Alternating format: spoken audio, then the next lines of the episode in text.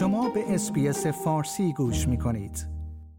پنی وانگ وزیر خارجه استرالیا می‌گوید این کشور مصمم به حفظ مرکز پردازش منطقه‌ای خود در ناروست. بیش از نیمی از بودجه کشور جزیره نارو از طریق همین مرکز تامین می شود. درآمد حاصل از این مرکز پردازش 135 میلیون دلار از بودجه 250 میلیون دلاری نارو برای سال مالی 2022-2023 را تامین می کند. سناتور وانگ در سفر خود به نیوزیلند گفت دولت آلبانیزی مصمم به پردازش برون مرزی پناهجویان تحت عملیات مرزهای مختدر است. وی روز گذشته در نیوزیلند به خبرنگاران گفت ما در مورد حفظ این مرکز واضح بوده ایم. تا روز 31 می 2022 در قالب سیستم پردازش برون مرزی استرالیا 112 پناهجو در این جزیره بودند.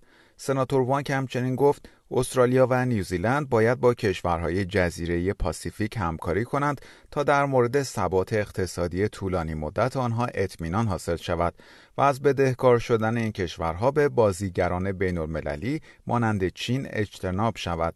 خانم وانگ در گفتگو با نانا ماهوتا همتای نیوزیلندی خود در ولینگتون گفت پایداری و تامین مالی بدهی ها برای کشورهای در حال توسعه به ویژه در منطقه ما مورد علاقه هر دو کشور است. وی افزود این به حاکمیت، انتخاب و ثبات کمک می کند و به طور بالقوه به امنیت منطقه کمک می کند. خانم وانگ اشاره کرد هر دو کشور ما مانند سایر کشورهای مجمع جزایر پاسیفیک در مورد اهمیت تمهیدات معقول و منصفانه در مورد بدهی ها آگاه هستند تا از فشار بیرویه روی کشورها جلوگیری شود.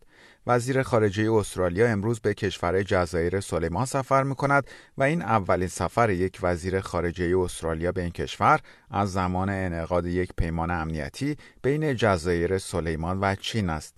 استرالیا از غیر شفاف بودن این پیمان انتقاد کرده است و برخی کشورهای غربی نگران هستند این پیمان باعث احداث پایگاه های نظامی چین در جزایر سلیمان شود.